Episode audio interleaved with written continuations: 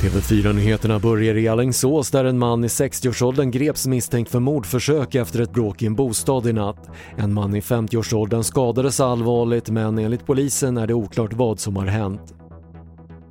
En person saknas fortfarande efter en olycka med en vattenskoter på sjön Aspen i Lerum igår. Enligt räddningstjänsten hamnade två personer i vattnet men bara en tog sig upp på land.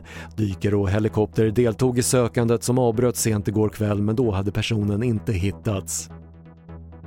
Så till USA där munskydd nu blir obligatoriskt på allmänna platser i Texas. Wearing a face covering will help us to keep Texas open for business and it will help Texans earn the paycheck they need.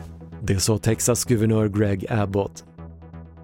Och tågproblemen i södra Sverige fortsätter med förseningar och inställda avgångar.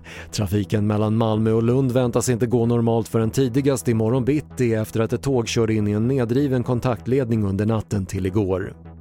Det var det senaste från TV4 Nyheterna. Jag heter Patrik Lindström.